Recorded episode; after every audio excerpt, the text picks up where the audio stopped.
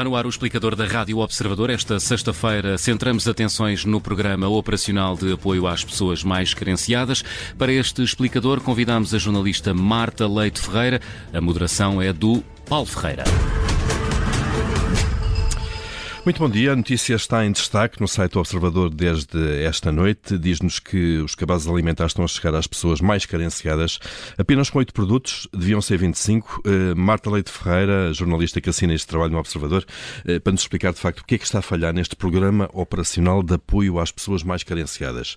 Marta, bom dia, bem-vinda e obrigado dia. por estares aqui connosco. Antes de mais, tentar perceber de facto que programa é este, quando nasceu e que objetivos é que tinha. Este programa nasceu em 2014, é financiado por Portanto, não tem nada a ver europeus. com a pandemia. Não, uh, não. Na 2014, verdade, foi, foi reforçada com a pandemia, mas já existia muito tempo antes e era usado como instrumento precisamente para combater as situações uh, de, de pobreza e de exclusão social.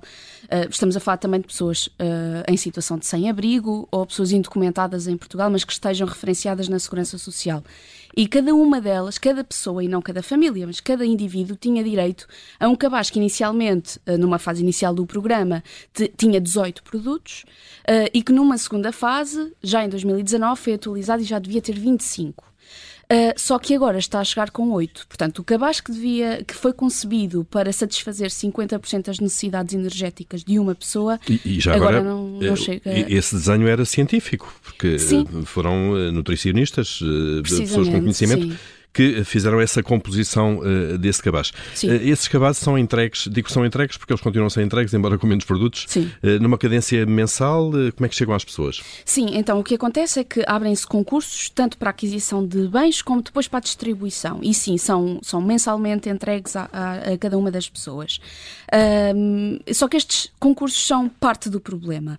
É que tardam a chegar a uma conclusão, porque o processo é bastante burocrático, ah, passa depois também. Já agora concursos para que eh, os- as instituições que estão no terreno, Sim. no fundo a, a conceder estes cabazes, comprem eh, esses produtos alimentares, bens, eh, os bens alimentares em empresas do ramo. Exatamente, e estamos a falar de, por, por exemplo, isto depende de freguesia para freguesia ou de município para município, mas há instituições como a Cruz Vermelha Portuguesa que está envolvida, a Santa Casa da Misericórdia também, várias instituições estão envolvidas, por exemplo, o Banco Alimentar contra a Fome também está, também faz esta Portanto, en- distribuição. Entidades da área social que têm Exatamente. trabalho no terreno e que eh, também eh, acabaram por eh, prestar este serviço, se quisermos, e operacionalizar este Sim, programa. fazem-se consórcios por cada município. Portanto, uma parte adquire os produtos, entra num, num concurso para isso, e depois outra parte entra noutro concurso para distribuí-los.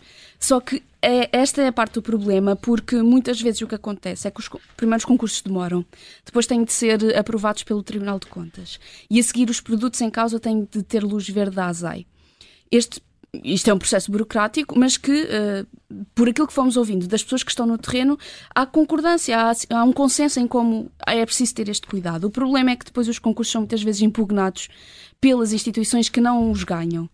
E isto atrasa muitíssimo o processo, porque enquanto ah, o Tribunal de Contas, ah, os tribunais chegam a conclusões sobre ah, a validade daquele concurso, os produtos não chegam às pessoas mais carenciadas. E daí estarem a ir com os cabazes 8 apenas em média, em vez, dos, em vez dos 25. Sim, a Direção-Geral da Saúde foi quem fez esta, esta análise para saber que tipo de produtos e que quantidade devia ter cada cabaz para satisfazer 50% das necessidades alimentares daquela pessoa.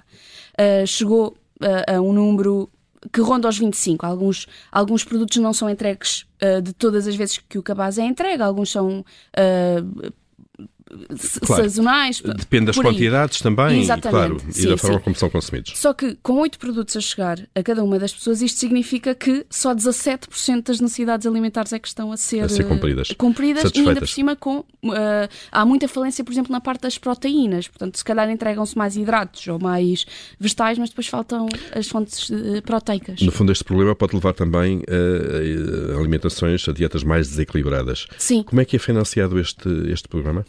Uh, o financiamento é sempre feito através de fundos europeus. Portanto, isto é um programa que se repete noutros países da Europa. O dinheiro chega uh, da União Europeia e depois é distribuído uh, com o controlo da- do Instituto de- da Segurança Social. Uhum. Marlete Ferreira, hum, para este trabalho eh, foste à procura seguramente de contactos eh, com as entidades da tutela, Sim. Eh, além das entidades que estão no terreno, seguramente. Há soluções para isto? O que é que diz a tutela sobre hum, soluções para estes nós, para estes entraves, para estas demoras? A tutela ainda não nos disse nada sobre este último balanço, não nos chegou a responder às perguntas até à publicação do artigo, mas o que tem explicado, porque este é um, um, um tema já antigo, estes problemas já se notam há bastante tempo, acusam as dificuldades que têm precisamente com os uh, processos que depois impugnam, impugnam os, uh, os concursos. Portanto, essa é parte de, de, do problema.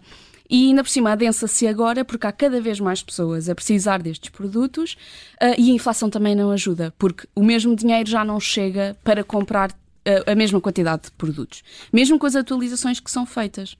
O que se tem feito agora é olhar para a frente. Há um novo programa no horizonte.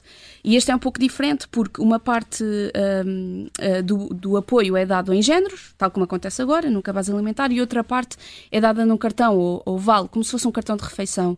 Um, o problema é que os concursos para essa parte dos cartões continuam desertos. Ninguém se demonstrou até agora interessado em participar nessa parte do processo. E, portanto, estamos agora com dois anos de atraso. Este, este aliás, este Nesse programa, novo programa. Neste novo programa, que também é financiado pela União Europeia.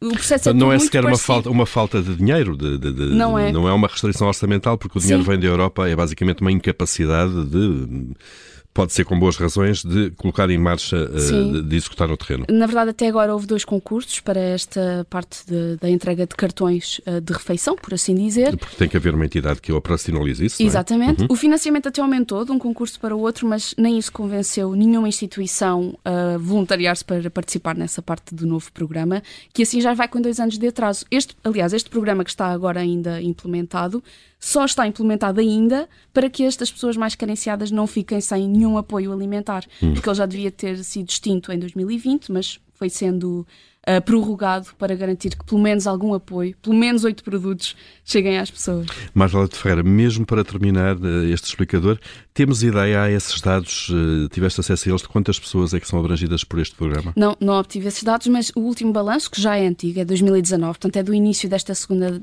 fase, falava em só 32% das pessoas que eram elegíveis para receber este produto é que o estavam a receber. Isto, isto aliás, surge num relatório do Tribunal de Contas. E, portanto, ainda há, há, muito, há um iceberg muito grande ainda muito por baixo. Grande, sim, e que aumentou desde então, seguramente, por causa da Covid-19 e por causa das, uh, da última crise económica que, que vem assolar. Da inflação, país, obviamente. Uh, Marta Leite Ferreira, muito obrigado por Obrigada, nos teres ajudado a perceber, de facto, o que se passa com este Programa Operacional de Apoio às Pessoas Mais Carenciadas, que, no fundo, está a fazer com que os cabazes uh, de produtos que deviam chegar a estas pessoas estejam reduzidos a um terço. Obrigado, Marta. Bom Obrigada. dia. Obrigado.